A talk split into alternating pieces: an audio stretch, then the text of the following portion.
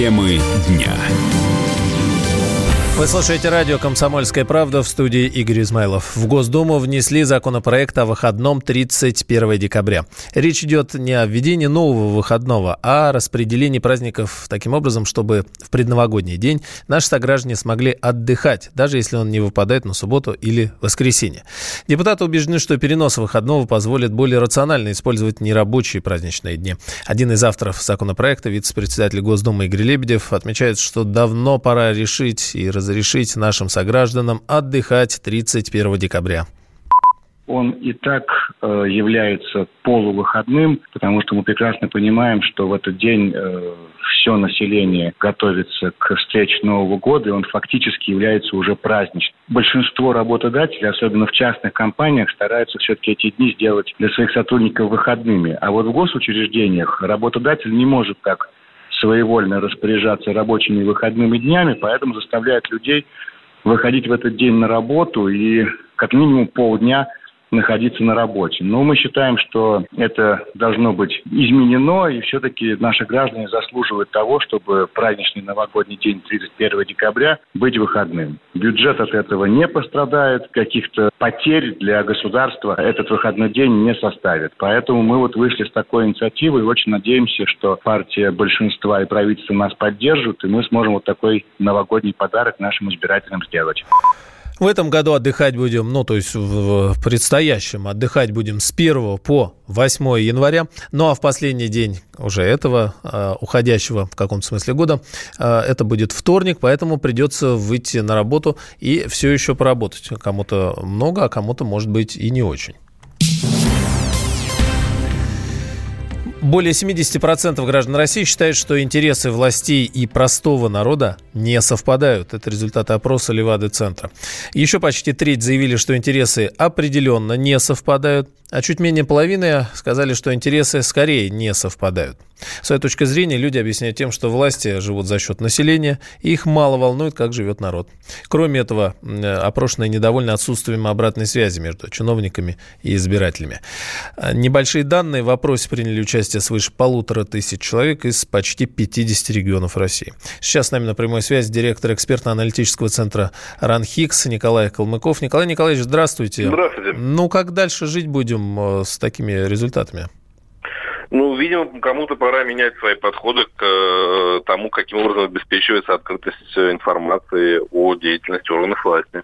К сожалению, сейчас наши волшебные чиновники разговаривают с людьми на привычном или удобном им языке, э, вместо того, чтобы взглянуть со стороны гражданина.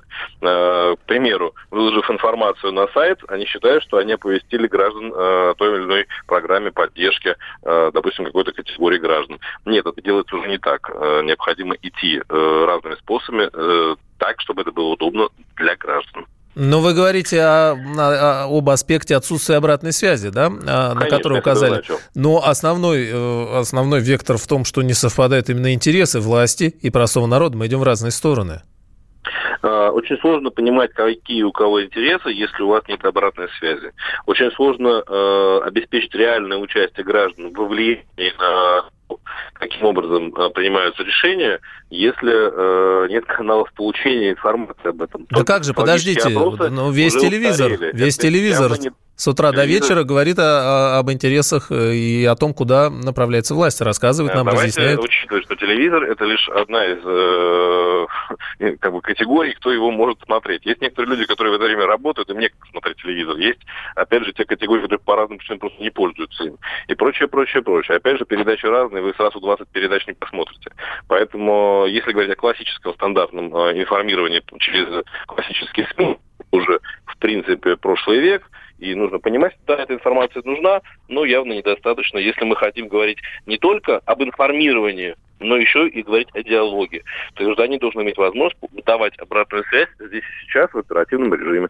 Полагаете ли вы, что обратная связь и больше объяснения властью своих действий принципиально изменит, э, допустим, данные такого же опроса, ну, проведя его тогда чуть позже? Смотрите, обратная связь, она в обе стороны происходит. С одной стороны, а, когда есть понимание, какой конкретный чиновник отвечает за какой-то конкретный вопрос, это является уже открытой, понятной информацией.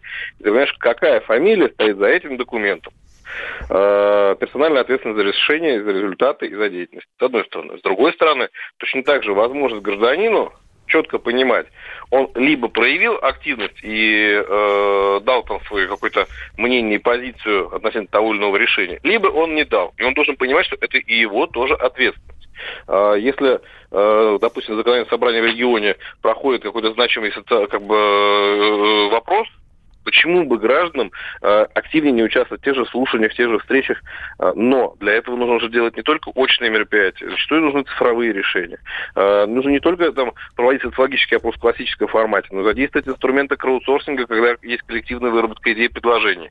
Мы недавно видели по поводу программы Дальнего Востока. Коллеги э, в Министерстве полпредства Дальнего Востока пошли на решительный шаг. Они открыли открытую платформу с вынесением инициатив граждан и собрали десятки тысяч рекомендаций рекомендаций, предложений от граждан со всех регионов Дальнего Востока о том, как развивать э, все эти регионы. Понятно. Но это готовность. Готовность в открытую, понять, что на них вылили огромный ушат и всего самого неприятного. Но при этом в формате конструктива. Не просто нам плохо, хочу сделать красиво, весело и интересно, а конкретная позиция, конкретная рекомендация с конкретным решением, которое нужно от конкретного чиновника. Понятно, спасибо. Директор экспертно-аналитического центра РАНХИКС Николай Калмыков.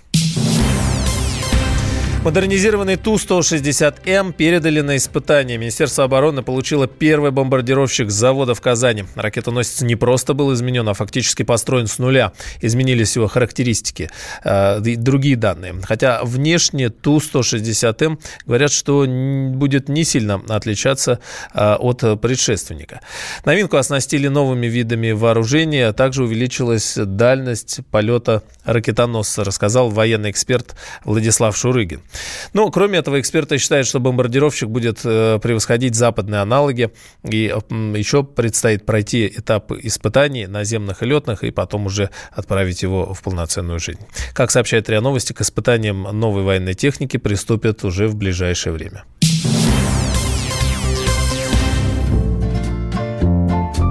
Новосибирске толстяк сбросил 70 килограммов и стал мстить женщинам. Так говорят про 30-летнего Ярослава знакомые. Он весил 160, был скучным, нудным и не пользовался успехом у красоток. Но неудачник взял себя в руки и буквально стал Аполлоном. Правда, меркантильным. Знакомился, производил впечатление, а потом женщины теряли дорогие вещи. Одна история с проделками молодого человека дошла до суда. Получил за мошенничество срок, но условный. А вот новая история. В интернете познакомился с Василиной, руководителем отдела в успешной фирме. Сам добросовестно угощал в ресторанах, обещал свозить на Гоа. Но поездка не состоялась, а Василина пришла в полицию с заявлением. Пропали драгоценности. Впрочем, потерпевшая даже не верит, что вернет свое. Я говорю, возвращай золото. Он говорит, это типа я не брал, типа до свидания. Потом он начал говорить, что я его типа пытаюсь развести, что мне от него нужны только бабки и всякая вот эта вот история сочинять. Это же не первая судимость, он проконсультировался со своими ребятами. Я также с операми разговаривала, он говорит, ничего не доказать. Они даже пытались его взять на понт касательно полиграфа, но я говорю, что мальчик чересчур начитан, и он говорит, ну, без проблем проводите, только показания полиграфа ничего не имеют в суде. Ярослав не скрывается, на вопросы полиции отвечает. Ответил он и на звонок комсомольской правды. Говорит, ничего не брал. А Василина лишь пользуется его прежней судимостью, чтобы шантажировать и вымогать деньги. Судим я был за мошенничество, она это знала прекрасно. Мы с ней познакомились встречались где-то на протяжении месяца, платил за все только я, везде она ни, ни копейки. Она мне на протяжении этого месяца неоднократно говорила, что у нее про- проблемы с квартирой, с ипотекой, что у нее нету работы никакой. То есть ну, я сказал, что помогу и все. Потом, то есть, я уехал в командировку, потом уже мне позвонили с полиции, сказали, ему там, подъедьте, здесь ваша знакомая находится. Я приехал в, в полицию, рассказал им, то есть, все как есть. Юрист Михаил Жуков Ярославу не верит. Говорит, знает много нелицеприятных историй о нем. И это не только любовные романы с финансовой подоплекой. Вещи пропадали в фитнес-центре, где парень с избыточным весом превращался в красавца. Ходил, занимался, хорошо сбросил вес, Параллельно с этим э, в фитнес-центре происходили очень странные события. Ну, в общем, из кабинок начало что-то все время пропадать. Вишенкой на торте послужила пропажа каких-то ботиночек черевиков за 15 тысяч рублей. Мужик выходит из бассейна, а будки ушли погулять. А, ну и, соответственно, потом через пару дней Ярик приходит в новых ботиночках. Ботинки – это, конечно, частный случай. А вот женщины со своими пластиковыми карточками и золотыми сережками часто попадают под прицел жуликов. Разных жуликов. Михаил Жуков говорит, что в Сибири жертв альфонсов можно считать даже не десятками, а сотнями, если не больше. Всем же хочется быть любимыми. И неважно там почему и как. То есть они готовы закрыть глаза на все, и поэтому а, в общем, ну, может, не с первым встречным, но со вторым встречным они пойдут и будут куражиться, и будут слушать рассказы о том, что мы полетим на Гоа. Но все-таки настоящие кавалеры, которые увозят любимых на Гоа и на Мальдивы, конечно, существуют. Женщинам нужно просто не ошибиться в выборе. Вадим Алексеев, Денис Табаков, радио «Комсомольская правда», Новосибирск. Темы дня. Всем привет, я Максим Коряка. Радио «Комсомольская правда» проводит всероссийский конкурс предпринимателей «Свое дело». Все началось с моей программы, где я рассказываю о том, как создать и сделать прибыльным свой бизнес. Постепенно радиопередача выросла в масштабный проект для уверенных и амбициозных людей. Расскажи о себе на сайте своедело.кп.ру, стань участником конкурса и получи возможность выиграть главный приз – рекламную кампанию на 1 миллион рублей – Твой бизнес, твой успех, твоя премия, свое дело.